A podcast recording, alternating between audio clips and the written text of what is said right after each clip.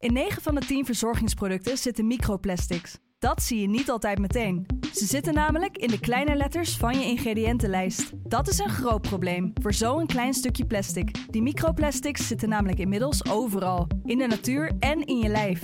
Gelukkig zijn er ook merken die gewoon microplasticvrij zijn. Want dat het anders kan, dat weten we bij Weleda, Lekker Company, Marcel's Green Soap, Naïef, Smaal en Witlof wel. Dus check de kleine letters. Die hebben de grootste impact. De Pantelich podcast wordt mede mogelijk gemaakt door Unibed.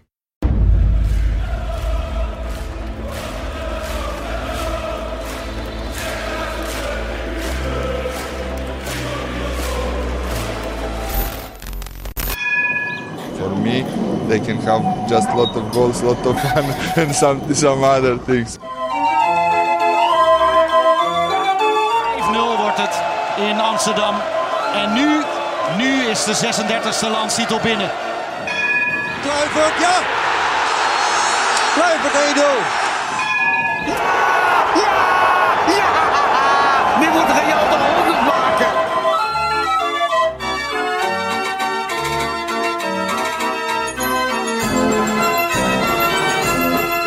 Dinsdag 27 september. De verschrikkelijke Interland zitten erop. En wij met de Pantelich podcast zijn er uiteraard gewoon weer. Ehm, vandaag een bijzondere podcast. Geen actualiteit om over te praten. Tenminste, we wilden geen uur vullen over het succes van Remco Pasveer bij het Nederlands elftal. Maar wel eh à la Ajax een debutantenbal. Een debutantenbal in de Pantelich podcast. Want tegenover mij zit eh, co-host Jan Verdonk. Welkom. Hoi. Ja, voor het eerst in de studio. Ja, ik denk dan moet ik een keertje langskomen. Ja, we konden elkaar voor het eerst een hand schudden. Hebben elkaar natuurlijk al een paar keer gesproken in de wedstrijdedities. Yes. Maar nu ook in het echte eerste indruk van zo'n studio. Ja, gaaf. Ik dacht dat het, eh, ja, dat het allemaal ingelijste dingetjes waren. Maar dan zie je hier dat het iets anders is. Jij Ja. verpest direct even de magie in minuut 1 van deze podcast. Thanks daarvoor. Ehm, goed dat je er bent. Ik vind het heel leuk om je te zien. En we worden geflankeerd door, eh, door twee gasten. Pascal Heijen, welkom. Dank je. En eh Daryl Douglas. Ja, dank je wel. Welkom. Ehm, beide, hè, om even context eh, te scheppen, onderdeel van een gouden generatie, maar een gouden generatie die niet doorbrak. Mag dat zo zeggen, Jan? Ja, dat mag je wel zeggen. Je had toen eh, de, de Shell jeugdcompetitie nog wel op, op televisie. En eh, daardoor kregen jullie best wel wat aandacht al op, op tv. En eh, ja, werd veel van jullie verwacht hè, door, door, door allerlei mensen. En ja. Is misschien niet altijd gelopen zoals, eh, zoals eh, eh, mensen hadden gedacht. Nee. Nou ja, dit, eh, jullie waren onderdeel van, van een Ajax A1 dat bijna iedere wedstrijd won in die Shell jeugdcompetitie. Eh, alleen de laatste speeldag werd er gelijk gespeeld tegen Feyenoord. Eerste vraag. Hoezo hadden, jullie- hebben jullie die wedstrijd niet gewonnen? Eh, heel eerlijk, ik zou dat niet meer weten. Maar ik weet wel dat de trainer eh, Herman Borman niet zo blij was. Die dag. Maar eh, ja, ik weet niet, misschien weet Daryl het nog hoe, hoe die wedstrijd ging. Ik weet het zelf niet. Maar we gingen er gewoon zoals normaal in. Maar ja, Feyenoord is ook niet eh Ik neem aan dat jullie al lang kampioen waren. dat Ja, misschien, ja, was. misschien had dat ermee te maken. Ik weet het niet hoor. Maar Ja. ja. Jullie wonnen dat jaar met eh 11-3 van Feyenoord, 0-8 bij PSV. Daryl, eh, hoe bijzonder was, was die generatie? Hoe goed was dat team? Ik denk, dat het, ik denk dat het team qua individuele kwaliteiten gewoon heel erg goed was. Zeg maar, er waren- er zaten heel veel spelers met gewoon specifieke kwaliteiten in. En eh, dus qua voetbalkwaliteit was het gewoon, ja, het was ook voor toeschouwers was het gewoon leuk om te, leuk om te zien. Hoe we speelden, zeg maar. Ja, was het een beetje, jij zei eh, Jan dat het vaak op tv werd uitgezonden. Je kon samenvattingen ervan zien. Dat kan je tegenwoordig natuurlijk op YouTube van de Ajax-jeugd. Maar was het een beetje vergelijkbaar met die Ajax-lichting van eh Nouri, Van de Beek, eh Czerny? Ja, weet je, ik was 13, 14 eh, rond die tijd. Dus Ja. maar, de, de- bij mij begon het toen een beetje te leven. Maar je, je wist al wel dat het, eh, ja, dat het een bijzondere generatie was. Er werd over gepraat. Als je nu de verhalen gaat teruglezen, zie je ook dat mensen speciaal naar de, naar de, naar de, jeugd, naar de jeugdopleiding gingen om naar die wedstrijden van jullie te kijken. Dus ja, eh, toch had het wel redelijk wat aandacht voor die tijd al. Was het toen destijds druk bij jullie wedstrijden? Het was heel druk. Ja, de toekomst zat vol. Dus is mooi om mee te maken. Dus gewoon, ik vraag aan Jan, is het vergelijkbaar met die generatie van Nouri, Van de Beek, et cetera? Want daarvoor kwamen mensen inderdaad naar de toekomst. Hadden jullie dat ook? Ehm, nou, ik, ik was er eigenlijk niet zelf zo mee bezig. Het was, het was meer dat je plezier had met z'n allen, weet je wel. En daar ging het om. En je won het ging allemaal heel automatisch. Ja. Dus, dus dat was een beetje het speciale van dat elftal. Dat je eigenlijk gewoon met alle plezier gewoon in die wedstrijd ging. En gewoon lekker een balletje trappen. En ja, we wisten gewoon van, we vreten ze op. Weet je. Ja. En die drive hadden we ook allemaal. Dus ik, daarom denk ik ook dat wij die prestaties konden neerzetten. Ja, nou ja, een, een heel bijzonder jaar. Ik zit dan even naar die individuele namen te kijken. De gouden lichting waarvan niemand nogmaals tussen haakjes doorbrak. Uiteindelijk heb je dan wel een aantal bekende jongens. Sander Keller heeft jarenlang bij FC Utrecht gespeeld. Ehm, je hebt Serge van der Ban heeft volgens mij nog gekiept. Eh, best verdienstelijk, Mitchell Piquet. Eigenlijk de enige die echt de internationale top haalde was Andy van der Meijden. Klopt. Ehm, jij zelf, Daryl, hebt ook een prima carrière gehad. Ik bedoel, volgens mij eh, leerde ik jou kennen op FIFA toen je bij FC Utrecht speelde. En eh, later nog hè, bij Heracles ben je... Je hebt genoeg wedstrijden om daar... Ben je daar clubicoon? Of dat dan weer net Nou, niet? Dat, dat, ik denk niet, dat net niet, maar eh, ik heb veel wedstrijden daar gespeeld. Ja, ik heb een aantal jaren daar gespeeld. Ik heb mijn carrière ook daar afgesloten. Ja, Dus ja, het klopt man. Het klopt helemaal wat je zegt. dus jij hebt, je hebt er uiteindelijk best veel uitgehaald. Jij bent op een gegeven moment ook een beetje rond gaan zwerven. RBC, NEC. NEC. Maar wel minder wedstrijden achter je naam. Ja. Voel je jezelf eh, niet geslaagd als voetballer? Nee, zeker niet. Ik zie het gewoon als een mooie ervaring. En ik kijk er niet op terug van, oh, het is negatief of... eh, nee, helemaal niet. Alleen maar positief qua... Ik, ik ben profvoetballer geweest. Dat wilde ik altijd als kleine jongen en Ja. dat heb ik mogen doen. Dus ik ben dankbaar. Dus die droom is uitgekomen. Zeker. Zeker. Had je er achteraf meer uit willen halen? Ja, natuurlijk. Dat kon ik ook. Kon je dat ook? Zeker. Want waar, is sowieso. het dan, waar gaat het dan, dan mis, zeg maar? Ehm, waar het misgaat, ging. Begeleiding. ja? Dat was het, ja. Begeleiding. Want waar, waarin, zeg maar, mist dat? Want je hebt op dit moment, hè, de jeugdspelers van Ajax krijgen, krijgen alles wat hun hartje begeert, volgens mij. Tegenwoordig heb je voor elk onderdeeltje, zowel fysiek als mentaal, ehm, ondersteuning. Ja. Wat had je destijds?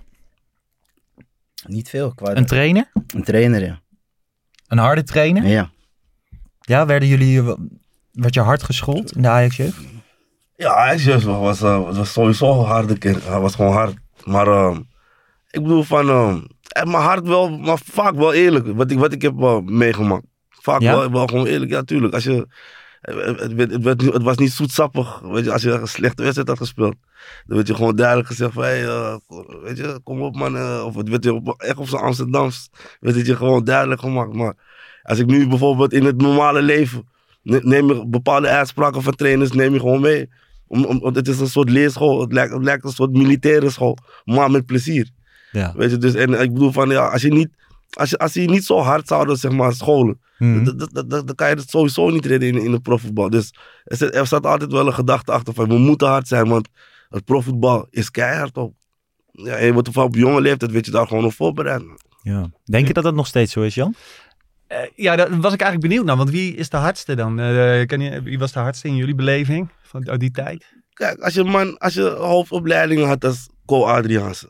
Begrijp dat, dat de mensen bang waren die daar werkten. Mensen in de kantine waren bang voor die man. Leraren waren bang voor, voor Co Adriaanse. Want, je hoorde het gewoon als hij binnenkwam. Hé, hey, daar komt Co Adriaanse.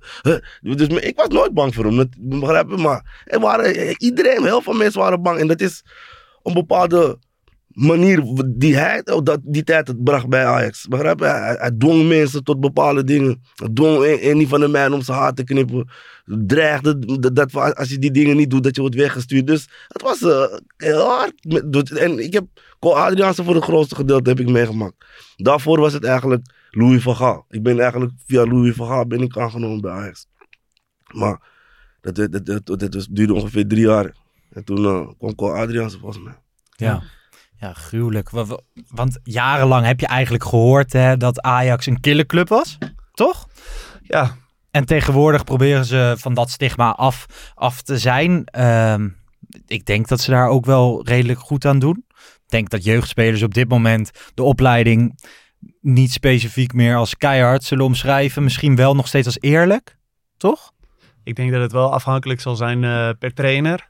Maar ehm, dus ik denk heel- ik denk dat er in heel veel jeugdopleidingen een andere mindset wel is gekomen. Misschien positiever richting, eh, richting spelers. Ehm, Maar eh, vind ik lastig in te schatten. Hè? Ik, bedoel, ik hoor jullie eh, namen noemen. Adriaanse, Van Gaal, eh, wat je zei. Dat zijn natuurlijk ook wel die, die schoolmeesters die, Ja, die wel van de regels en de duidelijkheid Precies. waren. Die zal je nu nog steeds hebben, dat soort figuren. Ja, precies. Ja, nou, weet ik niet. Ik, denk ik denk dat het wel eens verandert qua dat. Ja? Ja. Omdat? Eh, ja, wat ik gezien heb binnen de opleiding, zeg maar, bij Ajax dan. Dat, dat die discipline eigenlijk niet zo meer is zoals toen in onze tijd, zeg maar. Dat je echt een Adriaanse had of... eh, ja, dat soort trainers, zeg maar, van Gaal. Die echt op discipline hameren. En nu heb je denk ik meer vrijheid eh, als speler om je zegje te doen.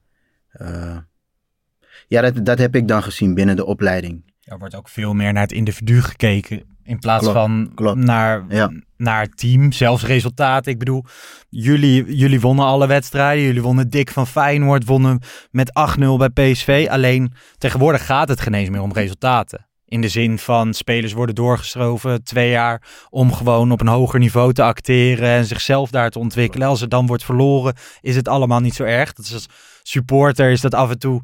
Hè, dan wil je gewoon dat Feyenoord ook in die of, of eh, ook in de jeugd Feyenoord verslagen wordt.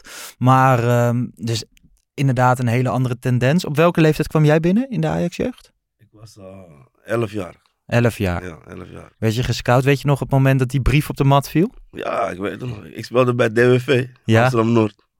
En uh, ja, man, in, in die tijd speelde je ook tegen Ajax. Als je, in, Mhm. de, als je in de 1-1 of zo zat. Ja. Al die clubs, Ajax, Burgia, uh, AFC, DWS, dat waren gewoon de, de, de hoogste pools in Ja. die leeftijdklasses. En uh, ja, en zo had ik een brief om, om mee te doen met een... ja, het, het wa- het waren tijdens die, zeg maar, die selectiedag of instafdag. Ja. Wat, ik ben twee keer gegaan. En na de tweede keer... uh, toen, uh, toen zei Louis, hij zei, Louis van Gaal zei eigenlijk op het veld al van, jongen, speel maar lekker uit. We hebben het al gezien met jou. Ja, dus Komt misschien goed. de helft van de training of zo wist ik al van, uh, het komt goed. Dus nou, de, de, de rest van die, van die training was gewoon, was gewoon dol eigenlijk voor mij. Ja. Want ik wist al van, oké, het was goed. Maar toen die brief uiteindelijk kwam, natuurlijk, man, toen werd het, werd het werkelijkheid. En uh, ja, ik was heel erg blij. Wat bijzonder dat Louis van Gaal destijds gewoon zelf die talententraining aan het bekijken was en Ja, bezig maar hij was met... ertussen, man. Ja. Hij, het was nog bij de meren waar ik over praat. Het was nog bij de meer. Ja, dat moet inderdaad als Ja, je jouw, eh, jouw Ja, leeftijd et cetera bekijkt. Weet jij nog dat die Ajax brief kwam? Ja, sowieso. Was moeder- jong, laat-? Ja, acht. Ja. Mijn achtste ging ik naar Ajax. En eh, het jaar daarvoor, het seizoen daarvoor, had ik al die instijf gedaan.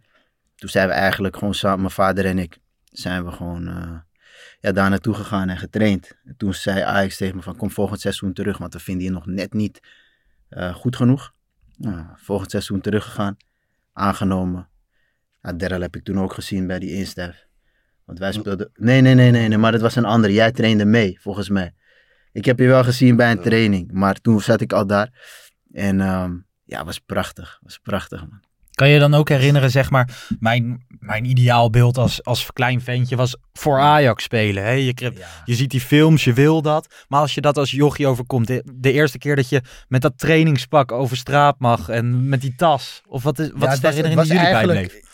Tuurlijk ben je trots, maar het was niet zo dat je het wilde laten zien. Dat had ik tenminste. Ik ging niet met, zeg maar, oh, dus als je je Ajax... Juist, juist. Dat gevoel was er niet, maar het was wel trots. Van, hey, ik speel bij Ajax. Maar had je niet, zeg maar, gewoon, eh, wat ik me goed kan voorstellen is van, als je, als je verliefd wordt op een meisje en je bent op een jonge leeftijd. Nou ja, het eerste asset dat je in kan zetten is eh, dat je bij Ajax voetbalt. Nee, nee, dat, dat had ik persoonlijk niet. Het was meer dat andere mensen dat zeiden dan Mhm. tegen anderen. Maar als ik over mezelf ging praten, sprak ik nooit zeg maar van ik, ik speel bij Ajax of zo. Ja. En eh, ook als je in de tram zat of zo, weet je, dan voelde je toch niet dat je, dat je zoiets dacht van ik mag het niet laten zien of zo. Je was gewoon trots. Ja. Maar ik ging nooit show of, of nee, dat niet. Had je, heb je misschien als Ajax-speler ook niet per se nodig. Had jij dat wel? Iets meer naar buiten? Nee, ik, ik was ook gewoon, eh, zeg maar, eh, op, op, op de achtergrond. Maar, maar ik wist, ik besefte gewoon dat het speciaal was. Natuurlijk, het was gewoon speciaal. Maar om bij elke, in Amsterdam, als je bij Ajax, dat was het hoogste wat je, wat je, wat je kon halen. En je, wist ook van, als je bij Ajax speelde, dat je bij de, eigenlijk de beste hoort in Amsterdam. Dus het, het was gewoon een speciaal gevoel om dat te hebben. En die kleding was ook mooier dan andere, alle andere Mhm. kleding die, die er waren. Dus sowieso, eh, ja, je voelde je in de buurt waar je woonde natuurlijk, voelde je je speciaal gewoon, sowieso. Het was een speciaal gevoel, man, als ik terugdenk aan die tijd. Ja. Ben jij ooit dichtbij geweest? Dichtbij geweest. Ja, Nee, ben jij een goede voetballer? Nee, Was ja, goed? nee, nee, nee. Ik denk niet dat ik eh, dat niveau had kunnen halen. Nee. nee. Nee. Wel van gedroomd ook? Tuurlijk, zeker. Dus eh, ik, kan me, ik kan me het voor. En het was ook nog wel een tijd waarin je trots kon zijn op, eh, om bij Ajax te spelen. Daarna kwamen er heel wat jaren waarin het misschien wat eh, voor jeugdspelers. De- de- dat ze wat de neiging hadden om de jas eroverheen aan te doen. Maar eh, in de, ja, halverwege de jaren negentig kon je wel, wel echt trots zijn dat je bij Ajax Ja. speelde, natuurlijk. Ik ging eigenlijk voor het shirt, vond ik Ajax mooi. Kappa hadden ze toen. Rood-wit kappa. en toen kreeg ze, nee ze hadden eerst Le Coq. Mhm. Toen kreeg ze kappa. Klopt. En voor dat shirt, ja. Alleen toen kregen we Umbro. Toen ik daar kwam, kregen we Umbro volgens mij. Baalde Dus, je eh, toen? Nee, nee, nee, want dat, dat shirt was prachtig. Mhm. Als Ja. kleine jongen, die shirts heb ik nog thuis hangen. Dus ja, dat vergeet je niet. Heb jij die shirts nog uit die tijd? ja, ik heb nog wel een paar, zeker man. Zeker, ik heb, eh, ik heb heel veel shirts nog. Maar niet dat ik ze allemaal heb hangen natuurlijk, maar ik heb wel, eh, sowieso, voor Ajax heb ik ook nog. Ja, gruwelijk. Zijn jullie nog steeds Ajax supporter? Ja, ja. Ik volg Ajax wel. Ja. En Ja. jij? Kijk, als Ajax speelt ben ik voor Ajax. Sowieso. Maar het is niet dat ik het echt meer op de voet, echt, echt op de voet volg. Of, Nee. ik, ik zie wel goed natuurlijk ontwikkelingen met nieuwe Mhm. spelers, maar het gaat zo snel. Tegenwoordig speelt een speler één jaar. Ja. Of, en hij is al weg, kijk Anthony en niet zo spelen, begrijp je? Dus ik volg het wel natuurlijk, als hoe ik voetbal volg, maar het is wel, eh, het is, voetbal is veranderd natuurlijk. Ja man, dat is ook de reden Ja, dat je als supporter denk ik extra veel ehm, waardering hebt voor spelers uit de jeugd. De Daily Blind, et cetera. Heb jij dat ook? Ja. Ja, ja, maar je ziet nu ook, denk ik ook wel een heel andere tijd, omdat je die social media nu hebt. Hè? Ik bedoel, als je een beetje uitblinkt nu in de Ajax-jeugd, er er staat meteen een compilatie van je op, Ja, eh, op ja, YouTube. precies. Was bij jullie anders? Hoe, hoe zien jullie die verschillen tussen nu en toen? Ja, je, je- je zegt het goed. Eh, bijvoorbeeld als, als je debuut maakt. Ja, je komt in programma's en, en ja, bij mij was er zo'n klein stukje in de krant. En dat was toen, weet je wel. Dus Mhm. dat is het verschil. Maar het is wel een heel groot verschil. Want het kan je wel je carrière een boost geven. De aandacht, de media. Ehm, ja, dat geeft een bepaalde boost aan je carrière. Want wanneer kwam er bij jullie voor het eerst een, een zaakwaarnemer om de hoek kijken? Ja, dat was vanaf het moment dat we ons contract eh, konden ondertekenen. Daarvoor wist ik niet eens dat, een, ehm, ja, dat, dat, dat dat nodig was, zeg maar. Mijn ouders wisten ook niet eh, hoe en wat. Dus, dus dat was eigenlijk, daarom zeg ik begeleiding. En wat was het eerste moment dat je, dat je zeg maar een contract ging tekenen? Was dat ook rond de A1 toen? Ja, dat was A1. Ja, ja, Oké. ja, A1. Dus zeg Ja. maar, nu is dat ook ongeveer het moment dat de meeste spelers een contract krijgen. Heel af en toe gaan ze nog naar jong Ajax zonder contract. Bijvoorbeeld Mazraoui deed dat. Maar eh, was dat bij jou ook, A1? Ja, het was A1. eh, de, wij, wij zaten net in, zeg maar, in die periode van het Bosma-arrest. Oké. Dus toen, toen, toen was het voor het eerst dat er eigenlijk eh, spelers, zeg maar, vanuit de A1 zulke lange contracten ook Dat er wat rechten kwamen. Dat, eigenlijk Precies. zat je dan in een gunstige periode, omdat de club schrokken. Precies. Toch? Yes. Precies. Ja. Van, voor- van voorhand leek het heel gunstig natuurlijk. Ja. En het was eigenlijk ook gunstig uiteindelijk. Maar, Ja. maar ja, uiteindelijk, hoe het uiteindelijk is gelopen natuurlijk. Het heeft zijn voor- en zijn nadelen alles. Maar die contracten werden bij jullie halverwege het seizoen of zo. eh, er was iets, iets raars met die, met die momenten of zo bij jullie. Dat dat, eh, Nou ja, ik weet wel dat we het hoorden, zeg maar, dat een paar al een contract zouden krijgen. En je had twee jaar en je had vijf jaar. Dus daarvoor was je er eigenlijk niet mee bezig. Ik tenminste niet. En de meesten denk ik niet. Maar toen je het hoorde, ja, dan begon je toch een bepaalde spanning te krijgen van, hé, wacht even. Je kan een contract vijf? verdienen. En als jij van jezelf weet dat je kwaliteit hebt en, en je, je hoort bij de betere, ja, dan wil je een vijfjarig contract hebben. En in mijn geval kreeg ik hem later. En dat motiveerde mij wel om extra te laten zien van oké, ik verdien dat ook. Dus jij kreeg eerst die twee. Nee, nee, nee, ik had geen contract. Oké. Je kreeg later een paar vijf jaar. Vijfjarig contract. Volgens mij was jij een van de eerste. Volgens mij met die andere jongens. En ehm, ja, wij kregen later. Maar toch een vijfjarig contract kunnen tekenen. En was het dan qua salarissen? Van jou, eh, Pascal, konden we lezen. Vijf jaar, 100.000 gulden ging het destijds om per jaar. We- Waren die bedragen toen destijds gewoon hetzelfde per speler? Of was dat ook al gewoon voor de een meer als de ander? Ja, weet je, je, je sprak onderling eigenlijk nooit over die bedragen. Nee, maar ik denk, ik denk dat, het, dat de meeste ongeveer hetzelfde. Als je vijf jaar krijgt, dat het ongeveer identieke contracten waren. Ja, de, Dat dat ik- ik denk ik ook in die precies, beginfase. ja, toch, dat denk- jeugdspelers... Ja. Ik bedoel, tegenwoordig is dat natuurlijk totaal niet meer zo. Veel, heel veel jeugdspelers bij, bij PSV bijvoorbeeld krijgen ze heel vroeg contract omdat ze bang zijn dat ze gaan lopen. Dus heel veel jongens krijgen contract. Bij Ajax is het tegenwoordig, wachten ze zelfs heel lang. Soms te lang. Je ziet bijvoorbeeld Prins Anning heeft de jeugdopleiding verlaten voor Borussia Dortmund puur omdat hij geen, eh, geen contract kreeg. Maar ehm, nu, nu tegenwoordig zitten er zoveel verschillen in. Goed, het gaat, verder, het gaat verder helemaal niet om geld, maar volgens mij wel wat jij zegt, om een stukje waardering, iets willen verdienen, ervoor willen werken. En, eh, en dat moesten jullie wel. Uiteindelijk ehm, heb jij je debuut gemaakt voor Ajax. en ik denk dat daar een groot deel van de, van de realisatie van de droom zit, toch? Tuurlijk. Want hoe was dat? Ja, was mooi. Het, het ging zo snel eigenlijk. Voor de wedstrijd wist ik al een beetje dat ik... Tegen wie speelden jullie? Eh, we speelden tegen NEC.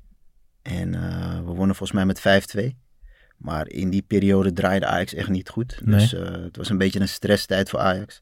Heel veel spelers, contractspelers. Ja, dan ga je er niet vanuit dat je als jonge jongen dan toch je debuut gaat maken. Maar ja, Westerhof, Hans Westerhof, Ja. die had zoveel vertrouwen in mij. En, en eh, die heeft me de, mijn debuut laten maken. Omdat, even kijken, Aaron Winter, Ja. die kon even zijn laatste tien minuutjes niet meer spelen. Ja. Dus toen zei hij warm lopen. Ja, en toen, ja, dat gaat allemaal zo snel. Het gaat als, eh, ja, je maakt het wel mee, maar op de een of andere manier ook weer niet, weet je. Het gaat zo snel. En als je klaar bent, dan denk je van, ja, het kon wel wat langer duren, weet je. Ja. Dus eh, het ging echt te snel.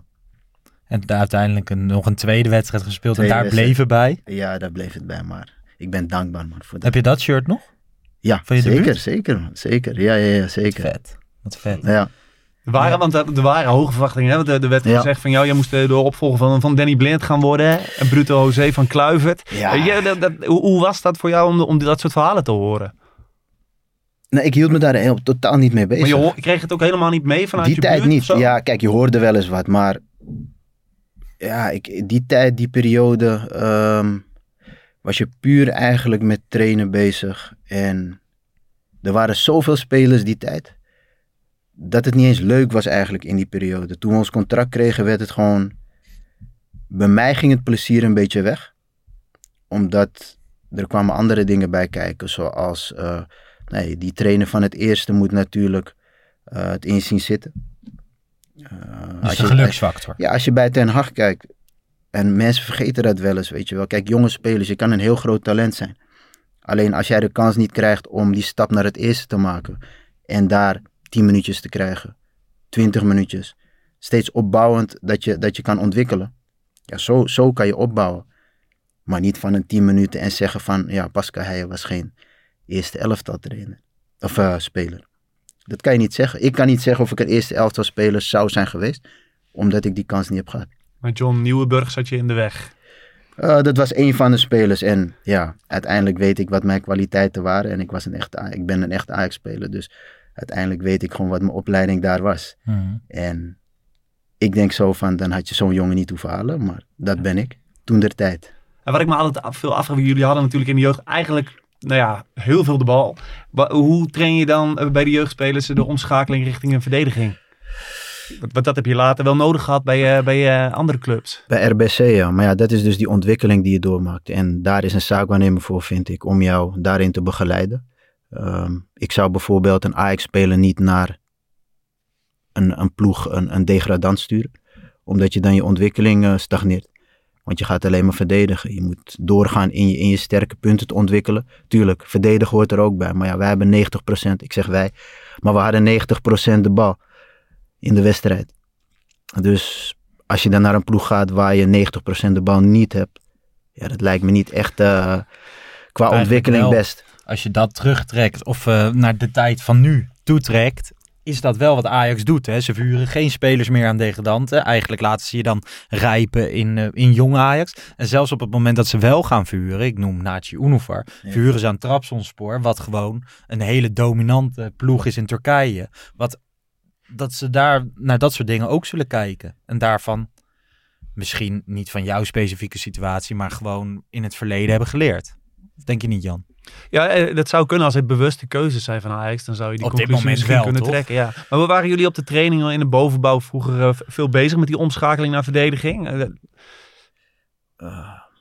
Nou, alles ging vanzelf bij ons. Ik, ik weet, qua de trainingen weet ik überhaupt niet eens meer heel veel.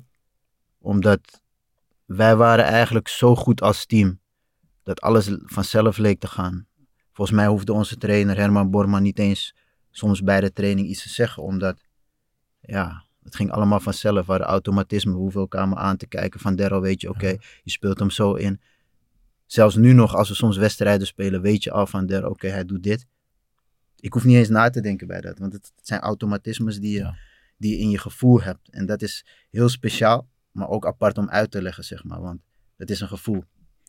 Maar voor mij klinkt dat ook een klein beetje als ehm, op het moment dat jij een hele jeugdopleiding geen tegenstand kent. En je komt opeens in een situatie waar dat, waar dat wel zo is. Hè? Je moet de stap naar het profvoetbal zetten. Je hebt concurrentie. Je moet van het jeugdvoetbal naar volwassen voetbal. Dat, dat die stap extra zwaar is, of niet, Daryl?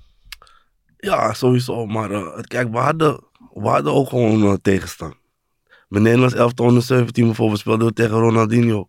We speelden tegen, tegen we speelden toernooien tegen Borussia Dortmund en we wonnen. We wonnen 5-0 toernooi. Dus iedereen van onze, in onze leeftijdsklasse, zeg maar, wonnen we gewoon. Dus het gaat om de ontwikkeling daarna. Mm -hmm. Als je zeg maar vanuit de A1 komt en je komt zeg maar in de tweede elftal en, die en je ontwikkelt je niet verder. Mm -hmm. er, er, er, er, is zeg maar... Um, um, er wordt niet aan je gewerkt of je wordt links gelaten of weet je wat, dan gaat je ontwikkeling stokken. En dat, dat, heeft, dat heeft ervoor gezorgd dat je dan zeg maar niet makkelijk kan, uh, kan bijbenen. Dan wordt die stap te groot. Want als je bijvoorbeeld uit de A1 komt, je bent een groot talent, je hebt alle toernooien gewoon, je bent Nederlands elftal, maakt niet uit. Maar je komt in de tweede en je speelt niet. Ja. Dan, als je twee maanden niet speelt, drie maanden niet speelt, ga je al achteruit. En, en, en, dat, en dat is waar, uh, wat heel belangrijk is, is dat als talenten die zeg maar als talenten worden gezien, ook zeg maar, door worden ontwikkeld. Om, om te kijken wat er uit het talent komt. Maar wanneer er mensen komen zeg maar, bij een club die mm -hmm. geen intenties hebben voor, op, voor dat, zeg maar, om een talent door te blijven ontwikkelen. Ja. Dan, kan het, dan kan het heel snel bergafwaarts gaan. Ja, dat geloof ik. Ik geloof ook wel dat zeg, zelf zeg maar Ajax op dat moment, die, die zullen in het bestuur ook hebben ge gedacht van godverdomme, we hebben een A1, die winnen alles. Ja, ja. Die, die gasten moeten, moeten naar het eerste. Gewoon, ik, ik neem aan dat ze zelfs in die bestuurskamer niet gek genoeg waren dat ze jullie links lieten liggen. Waar, waar komt dat gevoel? Ik, ik denk dat je, je moet geluk hebben man in voetbal. Ja, oké, er Ik- moet een, dus functie zijn. Geluk moet en, ruimte ook dat de juiste mensen op dat moment, zeg maar, bij, op, op, op- de, juiste, zeg maar, de juiste tijd en de juiste mensen er zijn. Kijk, als je zeg maar, als je onder 18 bent en het- er komt uitgerekend het jaar dat, jullie, dat je zeg maar overgaat naar, de, naar, Ja. de, naar, de- naar het eerste elftal. En de- uh, Jan Wouters die misschien nooit een wedstrijd heeft gezien in de A1. Ja, We- Wij komen een heleboel gasten. Tony Brijslot komt later uit Spanje die, met, een glas wijn. Begrijp? Mannen die niet hebben gezien wat er is gebeurd. En Ajax is een grote club. is een bedrijf. Vroeger misschien in de meer had je mannen als Van der Lem die weten van hé, hey, oh, er speelt eentje in de onder 16, er speelt eentje in, in de A1. Maar toen we uiteindelijk naar de arena gingen en, en Morten Olsen kwam, Wouters kwam. En werd Die hadden niet geen idee. Wat, wat hebben hun gedaan in, in, in, Ze keken op dat moment van oké, hij was er al. En zo weer de keuzes gemaakt. Dus eh, je, je, je moet geluk hebben. Maar was het ook niet in die tijd dat ze een beetje te krampachtig die topclub in Europa wilden blijven en daarom met geld gingen, gingen smijten? Ja, ik denk wel dat het echt heeft meegespeeld dat het een, je kan wel zeggen, een rotzooitje was. Die tijd. Het, het, het, het was ook niet leuk. Er kwamen, er kwamen spelers van het eerste bij ons in de kleedkamer. Mensen mochten niet meer van het eerste in hun kleedkamer zitten. Dus een beroemde kleedkamer 2. juist, die kwamen bij ons. Wij hadden gewoon plezier. En, en, maar dan krijg je wel spelers van het eerste die geen plezier hebben. Ja, dat slaat ook op het elftal natuurlijk. Ja, en, en dan ben je aan het ontwikkelen. Wij vragen niet om de situatie. En niet dat we achteraf gaan zeuren daarom. Het is profvoetbal. En je bent bij Ajax. Dus uiteindelijk is het gewoon een harde wereld. Alleen begeleiding. En dat vind ik wel jammer. Want wij hadden echt wel de kwaliteiten om... We weten dat we goede voetballers waren. Mhm. En nog steeds als we wedstrijden spelen, we zijn het niet verleerd. Mhm. Weet je, we spelen tegen jonge jongens soms. Met de Golden Boys. En, en dan ja, komen ze nog naar de wedstrijd naar ons toe. Van, wauw, weet je wel. Want jullie spelen nog steeds met een Ja. deel van dit elftal wedstrijden. Een deel van het elftal. En we probeerden eigenlijk ehm, die hele lichting bij elkaar te, Mhm. te krijgen. Maar ja, dat, dat door omstandigheden, weet je. De een heeft eh, kinderen, de ander heeft werk. Dus, dus iedereen heeft wat. Ja. Maar dat is wel eens jammer, dat je, dat je dan niet het hele team bij elkaar hebt. Maar Wordt het dan ook aangevuld met ex- ex-prof? Ja, ja, ja, met ex-profs of, of soms geen prof, eh, geen Gewoon hoog niveau. voetballers eh, die het leuk vinden om een wedstrijdje te ballen. En, eh, maar ja, dan zie je toch weer. Ja, en daar geniet ik van. Want dat ik bijvoorbeeld Daryl dan zie in zijn, zijn bewegingen, wat hij vroeger had, Mhm. heeft hij nog steeds. En zo zijn- zien ze dat bij mij natuurlijk ook. En, en ja, dat laat me lachen. En daar doen we het voor. Nou ja, dan gewoon jouw glimlach. Want Ja. hè, voor de mensen die kijken, die zien hem, zien hem ook echt. Ik zie hem ook echt. En voor de, voor de aflevering zei je ook gewoon van... Dit team is niet alleen een team dat alles won. Het, is, het was ook een vriendenclub. Er, er heerst echt een, bepaald, een bepaalde chemie omheen, magie. Ja, het was, het was, ehm, het was speciaal. Als ik er aan terugdenk, ja, ik, ik lach vanzelf al. Want ik denk dan aan de tijd en we praten over bepaalde dingen. Maar Mhm. Ehm, het is niet zo dat als ik over bepaalde dingen praat, over begeleiding, dat ik dan denk van, dat ik een negatief gevoel heb of zo. Nee. Ik kan alleen maar puur positief kijken naar de tijd die we hebben gehad, zeg maar. Als team en, en als speler zelf.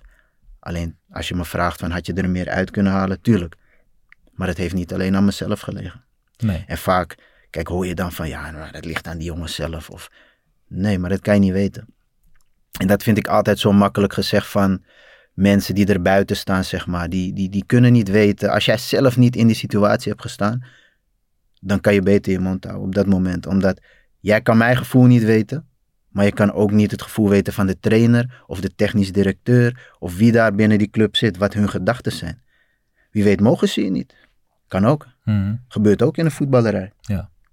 Nou ja, ik, ik zat een beetje op internet te speuren naar verhalen uit, eh, uit die tijd. Jullie zijn op een gegeven moment allebei bij RBC Roosendaal of All Places eh, terechtgekomen. Klopt. Prachtige club die eh, helaas te gronde is gegaan. Maar jullie zaten daar allebei. En jij hebt daar best een goede periode gekend. Maar daarvan las ik ook van, ja, ik speelde heel erg goed, maar er kwam niemand van de Ajax kijken. Dus ja, als je dan verhuurd wordt. Ja, ik had niet het gevoel dat er mensen op de tribune voor mij zaten van hé, we gaan even naar onze speler kijken. Want ik ben nog een speler, ik was nog een speler van Ajax, nog Mhm. drie seizoenen lang.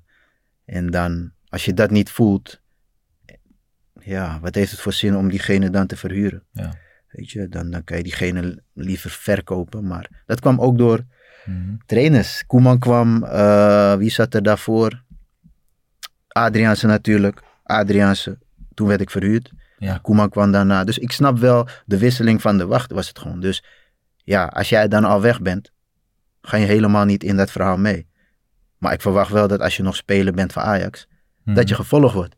Ja. Wat je doet. En of dat nou goed of slecht is, dan hoor je in ieder geval van oké. Dat je iets je- van feedback krijgt. Juist, je speelt niet goed, we gaan je niet terughalen. Maar dat wordt niet gebeurd. Je kan heel makkelijk zeggen dat er tegenwoordig veel meer van dat soort begeleidingen op zit. Maar we hadden bijvoorbeeld vorig jaar ook nog het verhaal van, van Bandé. Die zei van, hè, geen idee, maar ik word geen eens meer gebeld. Of als ik Overmars bel. Ja, en ik denk dat als je eh, recent nog een beetje gaat kijken naar jongens als Zivkovic en, eh, en Muric, is er ook genoeg te zeggen van voor de begeleiding die zij kregen nadat ze de overstap maakten naar Amsterdam bijvoorbeeld. Dat was ook niet altijd even goed geregeld. Mhm. Dus ik denk dat eh, het zal, zullen veel dingen beter gaan, maar ook sommige dingen die nog steeds wel voor verbetering vatbaar zijn, denk ik. Maar we- weet je, ik, waar waar ik wel heel erg benieuwd naar ben, je bent dan een, een toptalent bij Ajax, je hebt eh, de beste faciliteiten tot je beschikking, beste trainers, en dan ga je die stap maken naar RBC en dat soort clubs. Hoe moeilijk is die teruggang qua faciliteiten en, en de hele beleving eh, bij die clubs? Ja, kijk, je wordt ervoor, zeg maar, je wordt voorbereid. Door je manager bijvoorbeeld, zaakwaarnemer. Alleen als je daar zelf bent, je zegt wel ja. Alleen als je daar zelf bent, dan was dat toch best wel, voor mij best wel confronterend. En helemaal hoe we daar trainden bij Boermies, weet je nog. Het regende die tijd. Wat zeg je nou, boermies? Boermies, ja. We hadden dus het stadion waren ze aan het verbouwen. Ze hadden Ja. geen trainings, dus toen gingen we bij een boer. Maar hij was letterlijk boer gewoon. Boer, ja. Maar uit het topveld.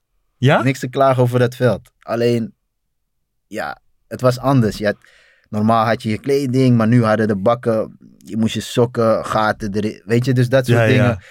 Het was even wennen en het regende en ja, het was gewoon even een omschakeling. Dus RBC was op dat moment tweede divisie. Of net eerder. Nee, het was Eredivisie. Net dat jaar. Eredivisie. Het En, en ja, het wonder van. Roosendaal dat ze opeens daar eh, in de eredivisie zaten Ja. natuurlijk. En ik was nog nooit aan die kant geweest. Ik ging alleen maar voor in Ettenleur toen de tijd voor het eh, eh, sponsorcontract, zeg maar, wat ik toen tekende bij merk. Maar voor de rest heb ik nooit van Roosendaal gehoord eigenlijk, daarvoor. Nee. Dus dat was al iets van wennen. Gelukkig was Daryl er ook. Dat, dat scheelde wel, weet je. Want jullie waren toen destijds, hè, jullie zaten in dat team, maar binnen dat team waren jullie ook al echt goede vrienden. Ja, zeker. Ik bedoel, van, we kennen elkaar van Ajax natuurlijk. Dus Mhm. dat, dat is sowieso al een connectie die je gelijk hebt in een andere stad. Maar hoe keken jullie elkaar aan toen je bij Boer Mies op de boerderij eh, voor het eerst kwam? Van wat de fuck gebeurt hier? Kijk, ja, heel veel dingen. We- sliepen ook in een soort klooster daar. Maar Dat was heel- vergeten, dus, ja. eh, Het was anders, maar het, het heeft, weet je, achteraf, eh, het heeft bijgedragen aan de algemene ontwikkeling, om Ja. het zo te zeggen, weet je. En, eh, en, en, en je moet s'nachts, je kan niet te lang blijven treuren. Want kijk, ik, ik was ook alweer, je bent verhuurd en dan moet je weer presteren. Dus Mhm.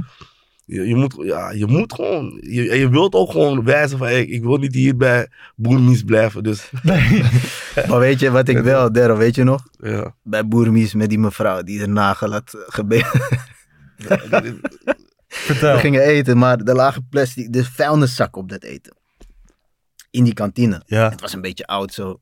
Niet om raar te praten hoor, maar Nee. het is gewoon een leuk iets wat, wat ik altijd blijf onthouden.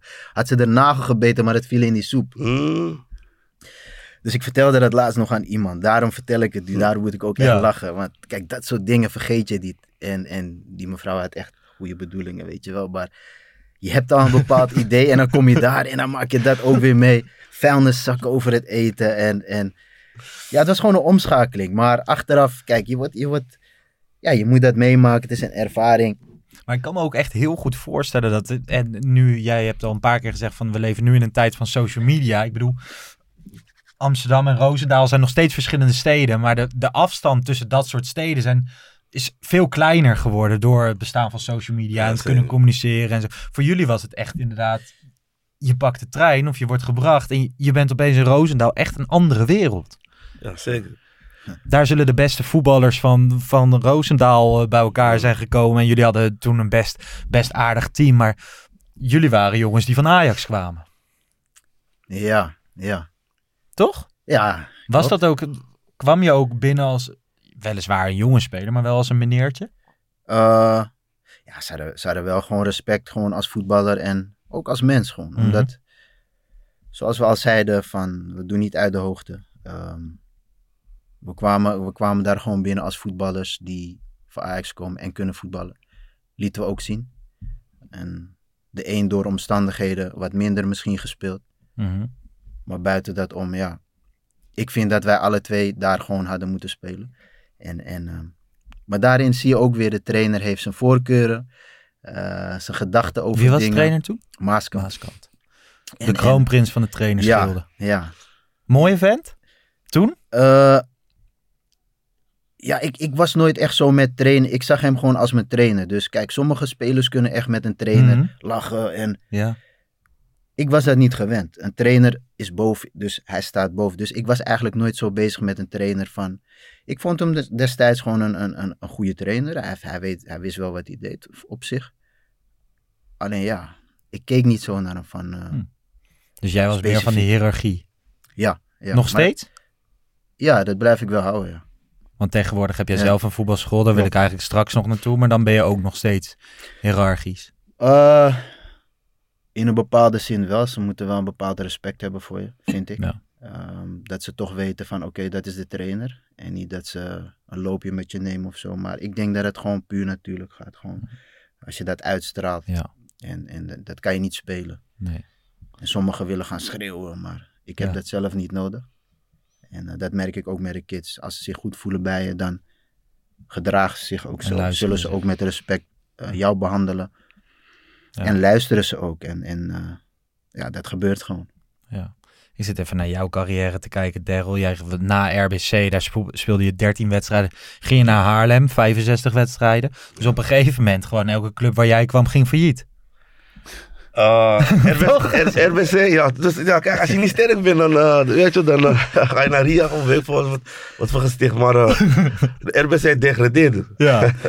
toen, ging, ik naar- toen werd ik verhuurd naar Haarlem. Haarlem was toen 17 of zo. In de tweede in, divisie. In, het- in de eerste divisie. Ja, eerste divisie, ja. Keukenkampioen divisie. Maar kijk, bij Haarlem heb ik wel weer, weer mijn plezier teruggevonden. Dus, dus dat, eh, het slechte heeft, heeft, ook een, een goede uitkomst uiteindelijk. Ik, ik bedoel, van, je was helemaal gekelderd naar de eerste divisie. Mhm. Omdat ja, ik bedoel van, als je, als je degradeert bij RBC, Er, er zijn er niet veel clubs die je nog, nog echt interessant vinden. Dan En als je ook nog zo weinig hebt gespeeld bij RBC. Dus uh, Satellietclub Haarlem. En er was daar een fantastische trainer. Dat zeg ik, de trainer is, kan ook bepalend Wie zijn. was toen trainer? Hij nu Otto, voor mij. Ja. En wat ik dacht ook, van, ik op straat, als ik in de stad liep, zei iedereen, oh ga je naar Haarlem, ben je gek, Dit zo laag, dit, dat. Dus het is ook alles zo druk als jonge jongen krijgen van, jongen, ik ben echt gezakt of gedaald, begrijp? Ik ben echt Ja. helemaal, weet je, het, het, het, het komt niet meer goed. Al, al die soort dingen ga je denken, weet je. Maar hij nu Otto zei van, kom lekker voetballen, kan je weer doen wat je wil doen. En daardoor ben je toch weer gegaan en vind je plezier weer terug. En, en zo kan je weer terug eh, klimmen om eh, weer te komen waar je eigenlijk hoort. En het was gewoon de Eredivisie. man. Ja, want juist, dat heeft echt keurig gelukt. Ja, het is wel interessant wat je zegt, hè? Dat, je de, dat je het gevoel hebt, eh, misschien wel dat je wegzakt. En, de, en de- Ja. wa- wanneer wa- was dat punt voor jullie dat jullie een beetje de droom van, de- van de top misschien wel halen, internationale top, wanneer je dat een beetje door had, dat dat niet ging lukken? Nou, we maar op mij beginnen. Kijk, die internationale top, dat, dat, dat, was eigenlijk vanaf bij Ajax zie dat, je, dat het niet lukt. Bij mij, voor mij dan. En eh, je gaat daar naar RBC Haarlem, dus, dus je denkt helemaal niet aan dat. dus toen, toen was het voor mij. Maar ik had altijd het gevoel ik kan sowieso in de Eredivisie spelen. Ik ben een Eredivisie speler. Mijn kwaliteit wees het ook uit. Wat ik bedoel van... Ja, je, je kwam in teams terecht waar, waar, waar je, als, je, niet- als je niet zelf deed, zou je nooit meer uit die teams eh, komen, begrijp je? En uiteindelijk, dus dat is wat ik, wat ik had. Ik, ik heb ook nooit gezegd dat ik, zeg maar, eh, bij Ajax 1, zeg maar, eh, zou, helemaal zou doorbreken en vanuit Ajax naar Barcelona zou gaan. Maar als je nooit de kans hebt gehad, kan je dat ook niet. Nee. Je weet niet wat Ja. er in, in het verschiet Maar is. hadden jullie niet dat je zo dik won van Feyenoord en dat je dacht van, nou, met dit team, hoe ik vandaag heb gespeeld, ik, ik ga Ajax 1 halen.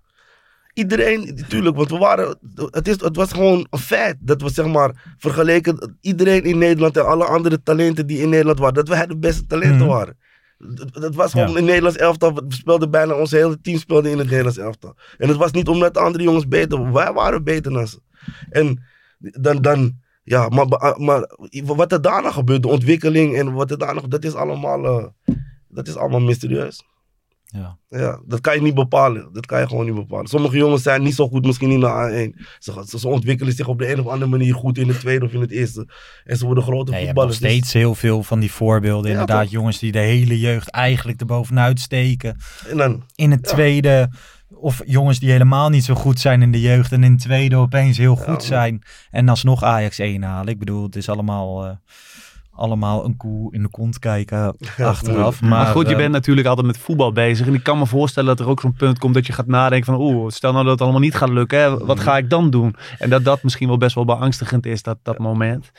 Ik weet niet wanneer je, Ja. of, of dat bij jullie in die tijd al kwam, of dat Nee, later pas nee, kwam. nee. Ik heb dat moment niet gehad of zo. Dat niet, zo extreem. Het was voor mij wel een klap, zeg maar, toen ik hoorde dat ik verhuurd moest worden.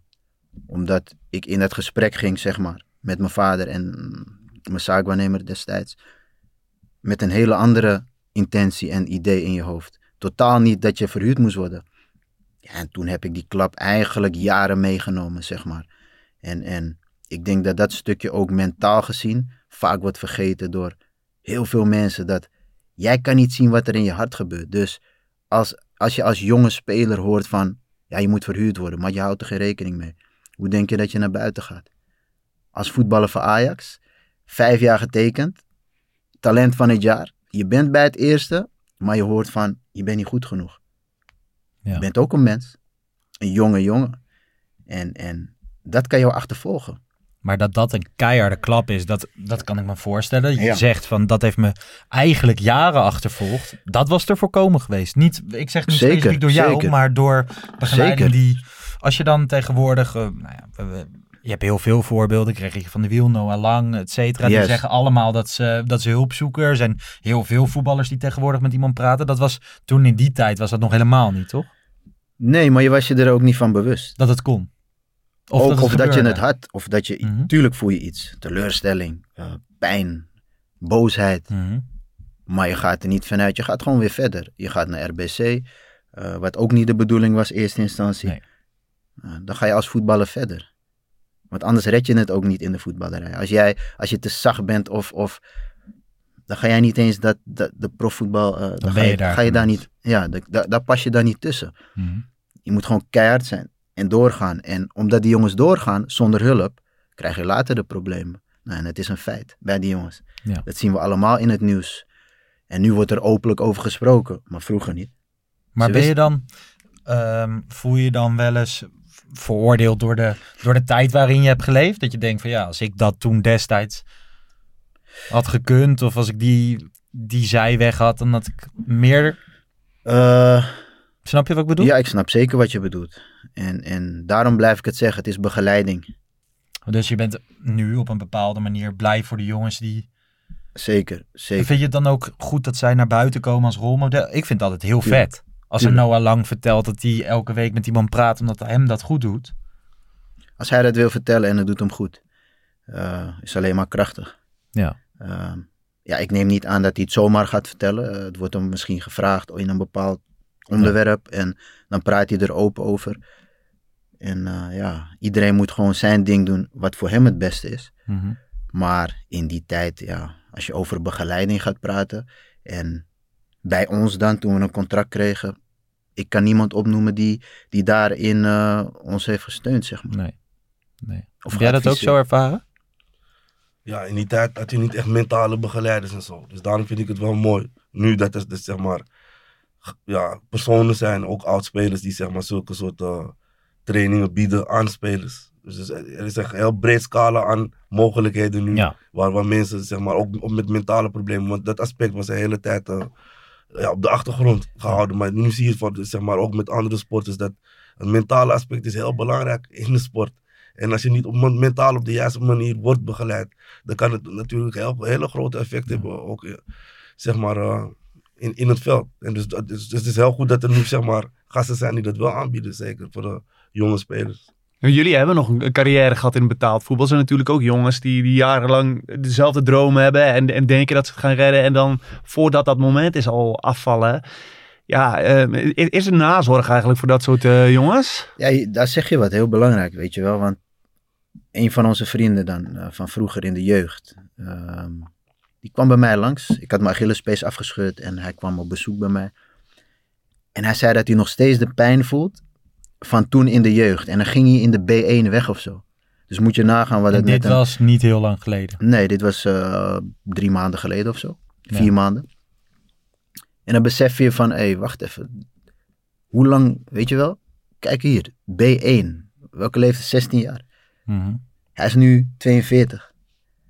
En hij neemt het mee in zijn leven. Dus kijk wat het met een mens doet. Ja, en dat wordt wel eens onderschat. En nu komt het naar buiten, maar je ziet wat het mentaal met een mens kan doen. Wie weet slaat het wel op jouw leven. Op Ja. je persoonlijke leven, weet je wel. Je moet natuurlijk op zoek naar een soort van nieuwe identiteit als dat Ja. stukje wordt afgerond. En in Engeland zijn er wel onderzoeken geweest naar, jongens die, die nou ja, zelfs zelfmoord plegen. En, en eh, heel ver terug van dat stukje wordt niet altijd duidelijk. Weet je wel, dit is best wel een romantisch plaatje nog steeds. Wat we hebben van, van jeugdvoetbal, Voetballen in de jeugd bij een, Ja. ja. bij een profclub. Ja, je moet ook tegen de druk kunnen. En, en er komt heel veel druk bij kijken. Het is, het is allemaal leuk voetbal, maar de druk, daar moet je al tegen kunnen om überhaupt bij een topclub te spelen. Dat is al een overwinning, want dat beseffen heel veel mensen niet dat als jij bij Ajax speelt of bij een andere topclub, er komen gewoon dingen bij kijken waar jij zelf soms niet ehm, invloed op hebt. Vaak niet eens. Tuurlijk, je kan goed spelen, maar wie zegt het dat je dan speelt? Mhm.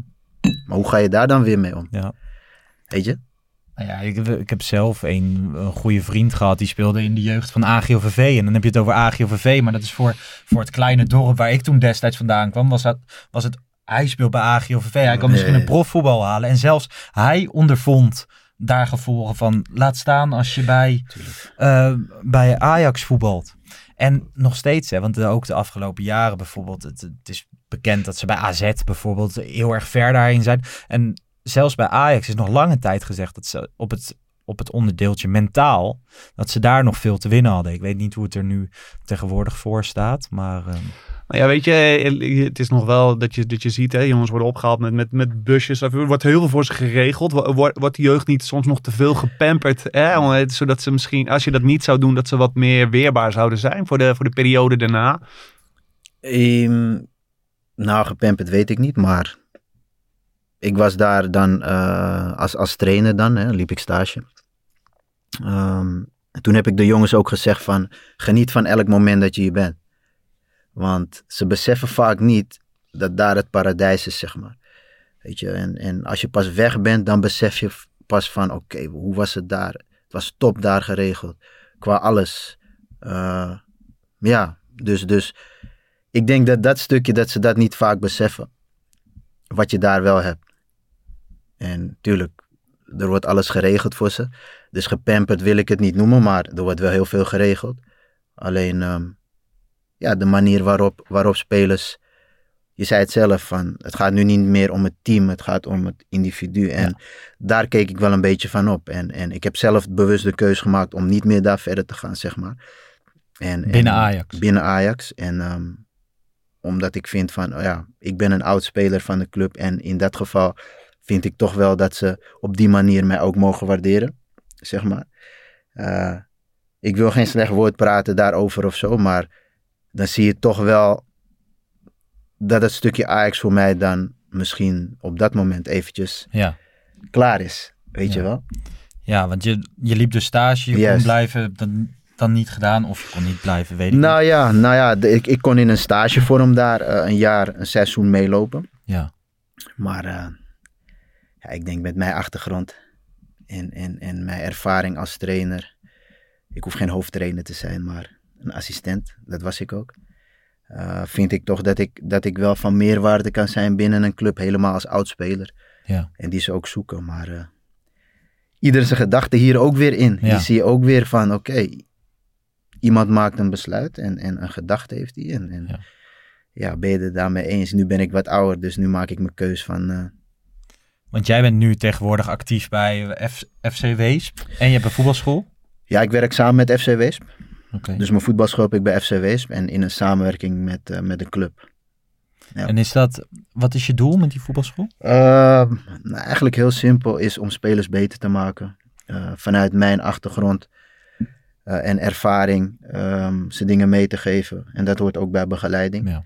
Kijk, en welk niveau dat is, dat maakt niet uit. Ik vind het al prachtig als, als ik door een ouder word geappt van... Uh, bij wijze van hij kan nu met zijn rechterbeen uh, ja, beter schieten. Of hij heeft dit geleerd, of hij heeft meer zelfvertrouwen. Ja, daar, daar doe hij ik het voor. voor. voetballen leuk. Hij vindt voetballen leuk, want dat is het. Dat was wel mooi. Gerrit van der Lem was bij het voetbalkamp uh, waar wij trainen dan Mhm. waren. En toen begon hij met de eerste vraag aan die kids van... wie vindt voetbal leuk? Wie heeft er plezier in? Ja. en da daar zie je toch wel vaak in van dat ouders, zeg maar, dat kind pushen om, om te gaan voetballen. En het is verschillend in, in de steden natuurlijk. In Amsterdam zou je dat niet zo snel hebben. Maar ja, misschien wees wat eerder dat ouders toch zoiets hebben van, oh, we, we zetten hem op voetbal, want dan zit hij in een teamsport. Ja, en die vraag vond ik wel heel belangrijk. Want dat is de basis waarvoor je op voetbal gaat. En vonden de meesten het leuk? Uh, volgens mij wel.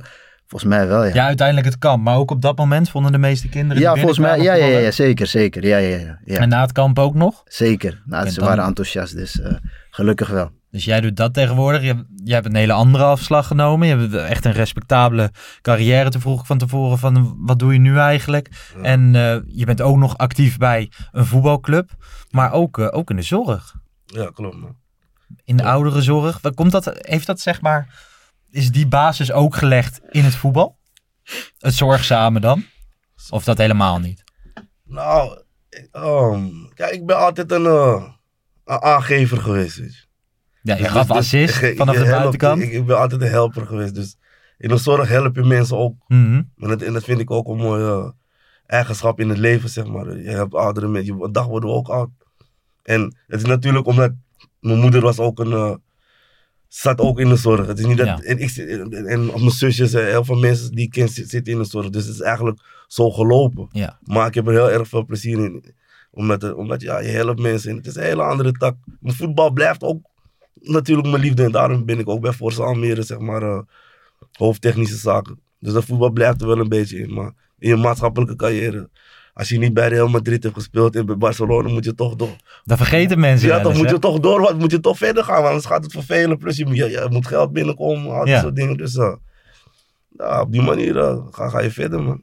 Ja, en wat neem je zeg maar gewoon, uh, wij je zegt ik ben actief bij Forza Almere. Ja. Wat, heb je, wat geef je de mensen daarmee, wat je hebt geleerd uit deze periode? Nou, het is voornamelijk uh, die spelertjes dan. Het is voornamelijk ja, op, op wat, op wat meer profmentaliteit. Zeg maar, het is... eh, Kijk, in Amsterdam had je, die straat, had je heel veel straatschoffies. Je, je leerde op straat al een bepaalde mentaliteit. Als je op straat voetbalde. Maar je ziet dat die jongens van tegenwoordig, ze voetballen niet meer zoveel op straat. Ehm, wanneer ze eventjes um, vallen, weet je, bijna twee minuten huilen, Mhm. die soort dingen. Dus wat, wat, wat, wat meer pit.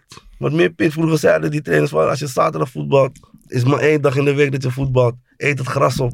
Weet je, die dat is me altijd bijgebleven van, van kleins af aan. En nu, soms is er een wedstrijd en dan zie je die jongens en denk je van, hé, hey, het is maar, ander, is maar een uurtje dat je moet spelen en ze zijn niet eens moe als ze van het veld komen. Ze hebben niet alles eraan gedaan. Weet je, dus die die mentaliteit kwesties, dat- zijn wat ik eigenlijk veel bijbreng. En natuurlijk ook via trainingen, techniek. En dat is gewoon Ja, standaard. Ja. Ja, dus eigenlijk wat je, wat je een beetje terug hoort is... ehm, toen destijds was de wereld best hard. Minder begeleiding. Nu wordt er meer begeleid, maar misschien ook wel een klein beetje meer Over- gepamperd. Ja. Dus mag het ook wel weer wat harder bij Vlagen. Klopt. Toch? Ja, maar, ja, die trainers veranderen ook gewoon. Dan kijk ik puur binnen Ajax. Mhm. Als wij kijken naar onze tijd, als er een Van Gaal liep, Ja. een Gerard van der Lem, Co Adriaanse. Als je al keek naar die mannen, dan, dan, dan was het al zo wow, weet je wel. Dan voelde je al een bepaalde, dat was die Ajax druk. Ja. Dat was echt dat gevoel van, hé, hey, trainer van der Lem staat daar te kijken. Of trainer van Gaal, weet je wel, staat daar te kijken. Dan, ja, je voelde gewoon, je wilde je bewijzen voor die mensen. Dat had ik tenminste. Je voelde een bepaald iets, ja, dat, het is charisma wat ze hebben. Of, of, of die uitstraling die ze hebben. En, en dat was echt Ajax. Dat, zo zag ik het gewoon. Ja. je hebt een, eh, een voetbalschool. Hè, als er nou jongetjes zijn van, van 8, 9 jaar. En, eh, en die worden benaderd door een, een eh, BVO.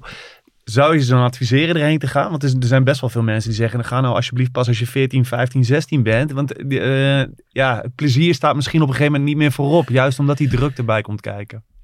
Ja, kijk, dat, dat is ook weer afhankelijk. Als het te makkelijk wordt voor die spelers natuurlijk. Als ze bij een club spelen en ze steken er elke week bovenuit en ze moeten uitgedaagd worden. En daar kijk ik altijd naar bij spelers. Worden ze nog uitgedaagd? Ehm, en ik zal nooit zeggen van nee, dat is aan de ouders. Alleen te vroeg, ik ben zelf ook heel vroeg gegaan Ajax en eh, dat was voor mij goed. Alleen ja, je hebt, je wat Derra ook zegt, je hebt, je hebt plussen en je hebt minnen. En door die hele opleiding heb je een bepaald leventje. Ja, dat is ook best wel pittig. Sommige dingen kun je niet doen. Je kan bijvoorbeeld niet laten uitgaan of eh, als, als 16-jarig of 18-jarig. Ja, die dingen moet je laten. Tuurlijk eh, heb je heus wel momenten dat je dat wel kan doen. We leven niet in een, eh, in een kooi of zo, maar het is meer van sommige dingen kan je gewoon niet doen. En dat heb je gemist. Maar ook, ook het hele leefje eromheen. Je leeft in een soort van luchtbel. Dus alles draait om het presteren, voetballen. En, en de beste willen zijn.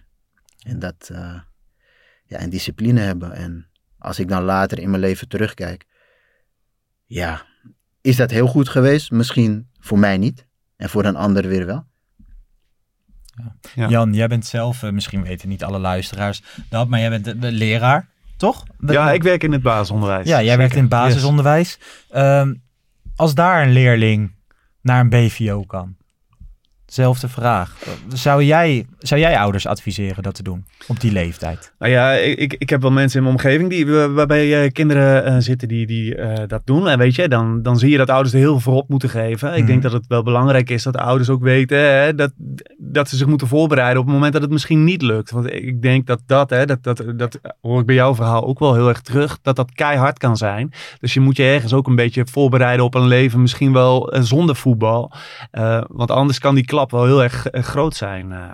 en dan is het nog natuurlijk nog, denk ik nog heel erg afhankelijk van uit wat voor gezin en, en, eh, milieu je komt. Want dat, dat kan bij sommige jongens die niet kunnen terugvallen op hun ouders of wat dan ook in een latere fase, kan dat wel eens extra zwaar zijn. Zou ik me kunnen voorstellen. Zou jij, heb jij dat ook, dat je daarin nog bepaalde tips meegeeft aan die, die kinderen? Nou, nu is het eigenlijk al een beetje bekend. Maar als je in de tijd teruggaat, daar werd niet over gesproken van als je het niet haalt. Je was puur gefocust om het juist wel te halen. Dus als jij dan afvalt, ja, kom je in een, in een gat te zitten, want er is nooit over gesproken. Maar zeg maar, je ziet toch om je heen, zeg maar door de jaren heen, er vallen elk jaar vallen er denk ik jongens af. Ja. En heb je dan, denk je nooit van, ja, dat had ik ook kunnen zijn. Snap je? Nee, dat snap ik, zeker. En het was altijd spannend op, op, op de dagen dat je wist van je hebt gesprekken. Maar omdat je ziet heus wel aan welke kant je zit, zeg maar. En natuurlijk blijft het spannend. Maar ja, het is heel gek. Ik was er zelf niet mee bezig. Om, om dan te denken van, hé, hey, ik kan volgend jaar ook weg zijn. En dat is een beetje waardoor ik het waarschijnlijk dan wel tot, uh, tot een contract heb uh, ja. kunnen halen. En, en ja, dat is voor mij dan. Maar ik heb nooit die momenten gehad dat ik dacht van, uh, ik ga volgend jaar, moet ik weg. Nee stukje voorbereiding van een club, ouders en begeleiding eromheen dus. Nou ja, want hoe, hoe belangrijk zijn jou, is jouw familie voor je geweest na je carrière, toen je toch wel op een, misschien op een, even een doodpunt ja. kwam te zitten?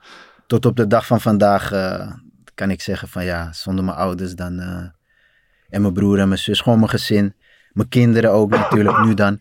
Ja, die hebben me gesteund door dik en dun.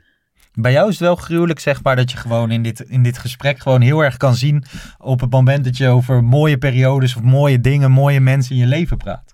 Gewoon de trots, zeg maar, die we bij het woord familie, maar ook bij, dit, uh, bij deze Ajax A1. Gewoon, daar, daar komt heel veel gevoel en trots bij kijken. Dat is echt mooi om te zien. Ja, ja ik denk dat het gewoon puurheid is. Ik denk als je gewoon niet, als je jezelf bent en um, ja, je hoeft niet anders te doen dan dat je zelf bent. Nee. En, en ik moet niet vergeten, Daryl is ook echt een steun voor me geweest. In, in, we, we praten veel over niet alleen voetbaldingen. Nee, maar vriendschap. Ja, vriendschap. En dat maak je ook weinig mee, weet je wel. Iedereen is voor zich bezig. Ja. Uh, en daarom is het mooi dat we hier samen zitten. En uh, dat we elkaar nog spreken, weet je wel. Dus, uh, Zeker. Zeker. Ja, want je mag, uh, je mag uiteindelijk zeggen dat jij niet de Danny Blind werd. Jij werd niet de nieuwe Sjaak Zwart. Maar jullie zijn wel wezenlijk onderdeel van de Ajax-geschiedenis met deze gouden generatie, met dit jaar. Ik bedoel, ik kan niet vaak genoeg de zin lezen dat jullie 11-3 wonnen van Feyenoord en 8-0 van PSV. Laat dat alsjeblieft nog veel vaker gebeuren. Uh, heb je nog een, vraag? Nou ja, ik ben benieuwd als jullie op verjaardagen zitten of waar dan ook. Welk, welke anekdote uit, de, uit je Ajax-jeugd vertel je het liefst? Welk verhaal is, is er die je het liefst vertelt daar bij die, bij die mensen? Nou, kijk, het hangt er vanaf. Kijk, als je met mensen bent die, die, die, die erbij waren, dan uh, er zijn er heel veel verhalen, weet je. Dus bijvoorbeeld als je jongens tegenkomt uit die tijd, er zijn er mm. echt veel, Ik heb niet één verhaal, er zijn echt heel erg veel dingen die grappig waren.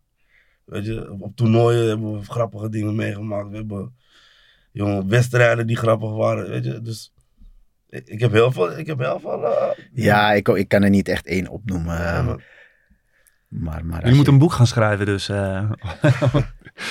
we kunnen zoveel. Ja, we hebben zoveel dingen wat we, wat we kunnen vertellen eigenlijk. Dus, dus um, ja, het waren mooie momenten. Ik kan alleen maar met plezier kijken naar, uh, naar de hele jeugdopleiding. Dus wat dat betreft, in die end, heb je daar al met al een goed gevoel aan overgehouden. Je, je had het niet willen missen. Zeker niet. Nee, was, was, was een toptijd, man. Trots dat ik bij, weet je, en dankbaar ook, hè, want het is een opleiding die je hebt gehad. Hè. Het is ateneum gewoon voor, voor voetballers. En mm -hmm. zo zie ik het ook. En um, daar ben ik nog steeds dankbaar voor, ondanks dat ik het niet heb gered bij Ajax. Nee. Jij ook? Ja, maar zeker. Ik bedoel, die, die opleiding is de mooiste, is, is de Ajax-opleiding is de beste opleiding die er is. En die je kan krijgen als jeugdspeler. Sowieso. Kijk, wat er daarna gebeurt, of je het redt of niet. Dat zijn allemaal omstandigheden. Het lot soms ook. Weet je, het moest zo zijn. Ik heb meer die motto van, alles wat zo is gelopen, moest zo zijn. Want anders was het anders gelopen, begrijp je? Dus mm -hmm. ik heb ook een berusting in, in, in, in, heel veel. En ik ben ook heel blij hoe mijn carrière is gelopen. En ik ben, dus alles, ja, ik ben, ik ben tevreden met, met heel veel. En als, als, als iets niet is uh, gegaan, dan moest het zo zijn. Ja. Zo zie ik het. Nou ja, jullie zijn dankbaar voor de, voor de opleiding. Ik ben dankbaar dat jullie hier vandaag naar de studio wilden komen. Dat jullie je verhaal met ons wilden deelden, delen. Een klein stukje althans van het verhaal. Jan, ik ben uh, dankbaar dat ik jou voor het eerst een hand ja, mag geven dat je ja, was. Vond je het leuk? Mooi. Ja, zeker weten. Ja, weet je, het is bijna 25 jaar geleden. Hè, dat, dat seizoen Ja. waarin jullie bij, eh, ongeslagen gewoon kampioen werden. Dus dat, ik vind het een mooi moment wat dat betreft Ja. om er eens op terug te kijken. Mooi. Tijd gaat snel. Ja, dank jullie wel eh, daarvoor. Mensen thuis, dank voor het luisteren.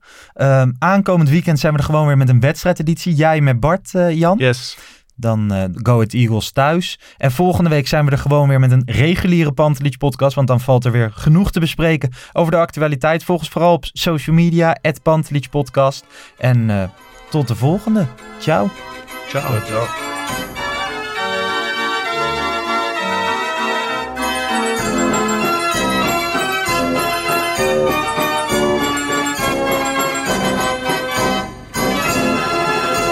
Let's go Ajax.